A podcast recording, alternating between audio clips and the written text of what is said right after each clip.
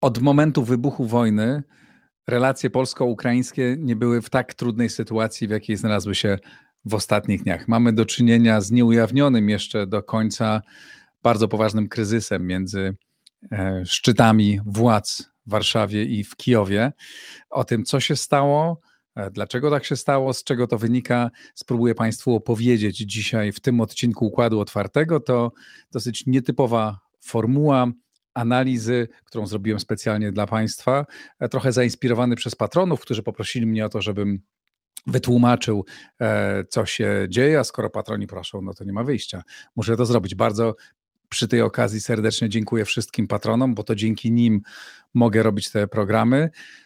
Dziękuję wszystkim, którzy wspierają Układ Otwarty, no i wszystkich tych, którzy słuchają Układu Otwartego, zwłaszcza regularnych słuchaczy. Serdecznie namawiam do dołączenia do tego bardzo zacnego grona ludzi, dzięki którym ten program mogę robić. Szczególnie dziękuję mecenasowi Układu Otwartego, firmie MW Doradztwa, e, Kancelaria Doradztwa Restrukturyzacyjnego, która zajmuje się pomocą dla firm w trudnej sytuacji finansowej właśnie dzięki patronom Układ Otwarty nie jest w trudnej sytuacji finansowej, ale jeszcze do szczęścia e, dużo brakuje, aby mógł rozwijać ten program. Potrzebne jest więcej środków. Mam nadzieję, że będzie się to dobrze rozwijało właśnie e, dzięki patronom. A teraz zaczynam już analizę. Wszystko zaczęło się 15 listopada o 15.35, kiedy na wieś przewodów spadła rakieta. Rakieta produkcji radzieckiej, bo to jeszcze stara e, rakieta, e, która niestety zabiła dwóch e, mieszkańców tej wsi, dwóch Polaków. Początkowo wszyscy byli przerażeni i podejrzewali, że to jest atak intencjonalny czy nieintencjonalny, ale atak rosyjski. I tym samym Polska stanęła na na granicy włączenia się bezpośredniego w wojnę i na tej samej granicy stanął e, Pakt Północnoatlantycki. E, jak Państwo pamiętacie, e, pojawiły się czołówki gazet, głównie Wielkiej Brytanii, które w zasadzie przesądzały, przesądzały sprawę. Pokazuję tutaj okładkę dla tych z Państwa, którzy słucha, oglądacie, tego na, oglądacie ten program na YouTubie, okładka The Mirror, Russian Bombs Hit Poland, mm, w Daily Telegraph Russian Missiles Strike Poland, e, Russian Missiles Hit Poland to e, dziennik Metro e, londyński, Putin's War Spills into Poland. Takie tytuły bardzo jednoznacznie mówiące o tym, co się zdarzyło, czy w bardzo jednoznaczny sposób interpretujące to, to, co się zdarzyło, pojawiały się wszędzie i też taka była nasza świadomość, czy nasza obawa, że to były właśnie um, rosyjskie rakiety. Jak pamiętacie Państwo, polski rząd zachowywał spokój i nie komunikował jasno przez dobrych kilka godzin, za co później spotkała go krytyka po części uzasadniona, a po części nie, dlatego że no, z jednej strony rząd powinien um, uspokajać obywateli i mówić jasno, co się dzieje, no ale sami, e, jak rozumiem, przedstawiciele rządu nie byli, nie mieli pewności, co się wydarzyło, e, a po drugie, kiedy zaczęli podejrzewać, co się wydarzyło, to, no to musieli najpierw e, to wyjaśnić, ponieważ każde słowo ważyło tutaj bardzo dużo i każde słowo mogło mieć, pociągać za sobą olbrzymie konsekwencje. Rozmawiałem przygotowując się do tej analizy, rozmawiałem z kilkoma przedstawicielami polskich władz, e, bez, z osobami bezpośrednio zaangażowanymi w relacje polsko-ukraińskie i które śledziły e, przebieg tych wydarzeń, bądź bezpośrednio w nich e, uczestniczyły. Z tego, co mi opowiadano, już pierwsze podejrzenia wzbudziły sam głębokość tego leja po bombie, aczkolwiek no, on jest bardzo poważny, no to jednak lej po rakiecie, która miałaby zniszczyć jakiś duży, duży obiekt infrastrukturalny. E, ataki, ataki atakują e, rosyjskie rakiety, byłby dużo większy. Potem e, pojawił się film z polskich radarów pokazujący tęże rakietę. Kamera radaru uchwyciła ją i mm, i było to już jasne, że ta e, rakieta przyleciała nie od strony rosyjskiej, tylko e, od strony ukraińskiej. I że oczywiście ona miała na celu zestrzelenie, zestrzelenie rakiet rosyjskich. Niemniej była bezpośrednio wystrzelona przez, przez Ukraińców. Pojawiła się oczywiście wątpliwość, o której mówił zresztą tu w układzie otwartym generał Waldemar Skrzypczak, dotycząca tego, czy dlaczego to, jeśli to jest rakieta obrony przeciwlotniczej, dlaczego ona nie, nie, nie dokonała samodestrukcji. Rakiety przeciwlotnicze są wyposażone w takie urządzenia, które powodują, że jeśli e, ta rakieta nie utrafi, nie trafi w swój obiekt, wówczas e, wybucha po to, żeby nie spadła właśnie w ten sposób, jak, e, jak spadła ta rakieta na przewodów. Prawdopodobnie nastąpił albo błąd ludzki, albo po prostu nie zadziałał jakiś mechanizm. To nie są nowe sprzęty, to są dosyć, to są dosyć już stare, mm, stare urządzenia. To samo w, potwierdzili wkrótce Amerykanie. Ich filmy mm, z ich radarów pokazały, że E, wyleciały nawet dwie albo trzy rakiety S-300, e, które tak wyglądają te wyrzutnie rakiet S-300, e, które wyleciały mniej więcej w tym kierunku, z tym, że no jedna, szczęśliwie tylko jedna spadła i, i przyniosła tak tragiczne skutki. Natomiast to już było potwierdzenie, że tak powiem, z drugiego, z drugiego źródła. Polskie władze, kiedy już były przekonane o tym, że E, że to prawdopodobnie, no, że to właściwie prawie na pewno e, e, były, były rakiety, była rakieta wystrzelona przez Ukraińców. Polski prezydent zadzwonił do prezydenta Bidena, to była 5.30 bodajże rano, ponieważ prezydent Biden był wtedy na Bali, tam czas jest w drugą stronę, się przesuwa. I odbyła się wtedy pierwsza rozmowa prezydentów, gdzie nastąpiło potwierdzenie z dwóch stron E, tej sytuacji, e, która jest. No niemniej e, tak, stuprocentowej pewności to do końca pewnie nie było, ale już były bardzo poważne przesłanki, że to tak się, to tak się stało. Wówczas jednocześnie też trwały bardzo intensywna komunikacja z Ukraińcami, ale z tego co wiem, bardzo krótko po wypadku również doszło do jednego kontaktu telefonicznego między jednym przedstawicielem strony ukraińskiej. To był prawdopodobnie prywatny kontakt, który zdał sobie sprawę, że to jest rakieta ukraińska i, i powiedział o tym swojemu odpowiednikowi po polskiej stronie. Mm, ale potem Ukraińcy już się z tego wycofali i e, we wszelkiej komunikacji e, twierdzili coś innego. Co bardzo ważne, polska strona od początku bardzo jasno postanowiła komunikować, że mimo iż wie, że ta rakieta została prawdopodobnie wystrzelona przez armię ukraińską, to nie Ukraina jest winna tej sytuacji, że tej sytuacji jednoznacznie ta e, wina jest po stronie e, rosyjskiej. E, minister prezydencki Jakub Kumoch wyraźnie powiedział: Nikt Ukrainy nie oskarża o to, że zbombardowała świadomie polskie terytorium. Wszyscy, dla wszystkich w Polsce było. Jest to jasne, że Ukraińcy się bronili przed atakiem e, rosyjskim. I taka też była linia komunikacyjna e, polskiego rządu, bardzo jasna, wydaje mi się, że bardzo, bardzo rozsądna.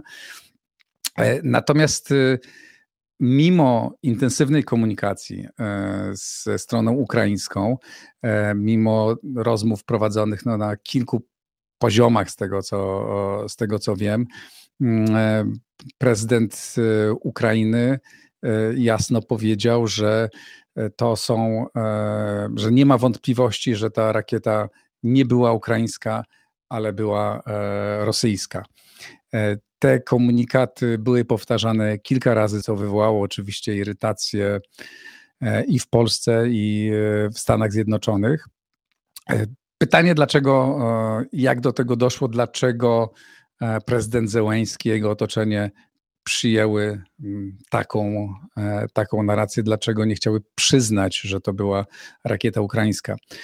Najbardziej prawdopodobna wersja jest taka, że po prostu żołnierze i oficerowie bezpośrednio odpowiedzialni e, za ten incydent koszmarnie się wystraszyli i zdawali sobie sprawę, jakie konsekwencje może mieć informacja o tym, że rakieta przez nich wystrzelona trafiła w Polskę. Wiadomo, jaką Polska odgrywa rolę dla Ukrainy w tym konflikcie. No i po prostu stworzyli wszystkie, e, e, całą legendę e, do tego, żeby pokazać, że to nie była ich rakieta, tylko, tylko rakieta rosyjska. Nawet podobno na biurko prezydenta Zełańskiego trafił trafił raport mówiący e, o tym i udowadniający rzekomo, że to jest e, rakieta, że to była rakieta wystrzelona z Rosji, a nie przez, e, przez Ukraińców. Przez pierwsze 24 godziny prezydent Zełański bardzo, bardzo mocno, bardzo mocno trzymał się tej linii. W międzyczasie po polskiej stronie trwały intensywne e, narady e, w różnym składzie. Też polski prezydent spotkał się z szefem CIA, komunikował się z wszystkimi właściwie przywódcami NATO, z wszystkimi najważniejszymi. Odbyło się posiedzenie Rady Bezpieczeństwa Narodowego. Muszę powiedzieć, moim zdaniem władze reagowały polskie tak, jak należy. Bardzo silna też była komunikacja do, do Ukrainy i E, skutkiem czego prezydent Zełęński troszkę zaczął e, zmieniać zdanie.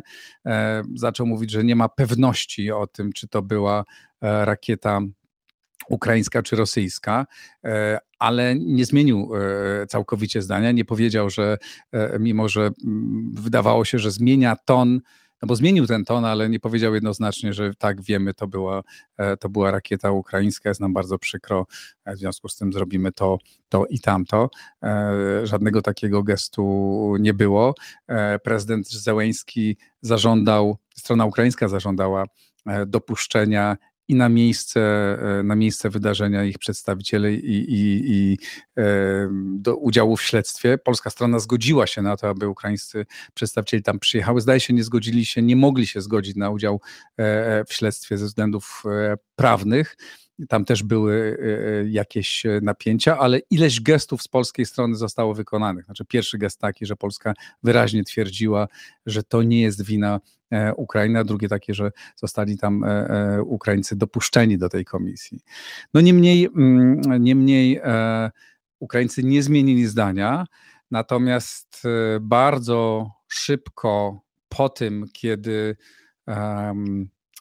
kiedy polska strona jednoznacznie powiedziała, że to jest, to była rakieta ukraińska i potwierdzili to Amerykanie, w Kijowie zapadła decyzja, która gdzie indziej pewnie nie została zauważona, ale w Polsce, zwłaszcza wśród polskich władz, została bardzo silnie e, zauważona.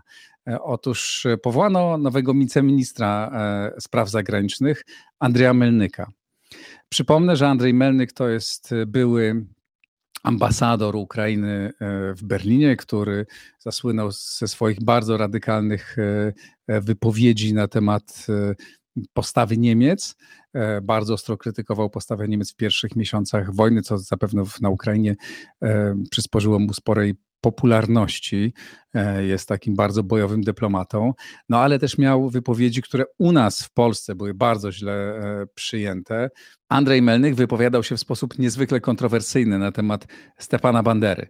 E, próbował minimalizować jego rolę w, w rzezi wołyńskiej i w zbrodniach, które zostały dokonane na Polakach. I kiedy jeden z dziennikarzy przypomniał mu antysemickie, antypolskie poglądy Stefana Bandery. On powiedział i powiedział mu, że przecież e, w latach 43-44 zabili 100 tysięcy polskich cywilów i że to jest fakt historyczny. E, Melnyk odpowiedział, nic o tym nie wiem, co to za źródło. Kiedy mm, dziennikarz mówi, że przecież ci Ukraińcy wówczas dokonywali masakr na Polakach, Melnyk mówił, tak, i podobne masakry dokonywane były przez Polaków na Ukraińcach, dziesiątki tysięcy, trwała wojna. Bandera nie był masowym zbrodniarzem wobec Polaków i Żydów, to mówię i to mogę to powtórzyć. Nie zdystansuję się od tego i tyle. E, te wypowiedzi wywołały wówczas bardzo, bardzo ostre reakcje po polskiej stronie i w polskich mediach i, i w, wśród polskich polityków. E, te, po jakimś czasie władze, władze ukraińskie dystansowały się do tego. Po jakimś czasie sam Melnik też zaczął się lekko wycofywać z tych, e, z tych wypowiedzi, no ale, mm, ale generalnie zdania, e, zdania nie zmienił. I jakiś czas temu pojawiły się informacje o tym, że mm, rozważana jest kandydatura Melnika na stanowisko ministra spraw zagranicznych. Wówczas, z tego co wiem, na kilku najwyższych poziomach odbyły się bardzo konkretne, bardzo twarde rozmowy, w których polska strona jasno mówiła, jak zostanie to przez nas odebrane, że będzie to odebrane jako gest bardzo nieprzyjazny i no i po prostu bardzo bardziej silno, silnie naciskano na to, aby, aby e, Melnik nie został powołany. I, w pierwszy, I początkowo te reakcje odniosły e, swój skutek, tego powołania nie było. Natomiast natychmiast niemalże po tym, kiedy właśnie Polska ogłosiła, że e, te rakiety, które trafiły na polską ziemię, e, były wystrzelone przez Ukraińców, mianowano Andrzeja Mylnyka cały czas z tego, co wiem, były bardzo, bardzo gorące rozmowy i, i reakcje z polskiej strony, skutkiem czego Melnik nie jest odpowiedzialny za Polskę jako wiceminister spraw zagranicznych, ale zdaje się za Azję i Amerykę Środkową, a początkowo miał być również za tę część, za tę część Europy, niemniej został powołany. No i teraz, o co chodzi? Polska strona bardzo przyjęła to o, bardzo źle. E, zostało to odebrane z tego, co mi mówili wprost przedstawiciele um, polskich władz, i to mówię o kilku osobach, z którymi miałem okazję rozmawiać wczoraj i przedwczoraj. Mm, mówili bardzo jasno, że jest to odebrane jako policzek, że jest to odebrane jako reakcja na polską E, na to, że Polska powiedziała prawdę o, tym, e, o tej rakiecie i że to bardzo utrudni e, naszą współpracę w najbliższym czasie. No, polskie władze i ci ludzie, którzy bezpośrednio są zaangażowani w pomoc dla Ukrainy, są bardzo tym wszystkim zaambarasowani. Mm, co się może zdarzyć? Wszyscy zapewniali mnie, że nie będzie żadnego wstrzymania pomocy militarnej czy pomocy humanitarnej dla Ukrainy. Natomiast e, oczywiście nie ma w tej sprawie jeszcze żadnych decyzji, ale takie dostałem wyraźne sugestie, że pomoc polityczna przy rozmaitych działaniach, które do tej pory były prowadzone przez polską stronę, zostanie wstrzymana.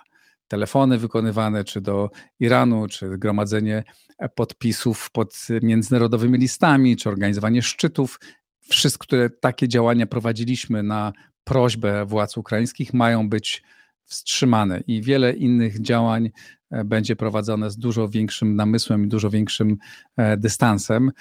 E, taki sygnał chce, z tego co słyszałem, wysyłać polska władza do, mm, do Kijowa. No stało się bardzo niedobrze, bo nie jest to w polskim interesie aby te napięcia powstawały. Mamy wspólny cel. E, celem jest pokonanie Rosji, celem jest zakończenie wojny w sposób taki, aby Rosja została upokorzona i oddała cały teren Ukrainie. Naszym celem jest współpraca z Ukrainą, natomiast bardzo bliska współpraca z Ukrainą. Natomiast no, powstał bardzo poważny problem i teraz e, dla, dla obu stron, no, zwłaszcza dla strony ukraińskiej, to jest bardzo poważne, bardzo poważne wyzwanie, jak z tej sytuacji wyjść jak rozumiem, jeszcze co do samej sytuacji związanej z rakietą, wystarczy jedno oświadczenie, no ale z powołaniem e, wiceministra to już e, jest problem. Polska strona z drugiej strony też musi no, nie przesadzić w swojej reakcji, tak? no bo to nie jest aż sprawa tak ważna, aczkolwiek e, jest, jest ona znacząca. No, wdarła się w naszą bardzo bliską współpracę brutalna polityka wewnętrzna, no bo oczywiście jak się można domyśleć, za wszystkimi tymi działaniami po stronie Ukrainy E, stoi wewnętrzna polityka. Tak? No dlaczego, e, dlaczego Załęski to zrobił? E, ogłosił, że to jest, że to była na pewno wina, że to była na pewno rakieta rosyjska.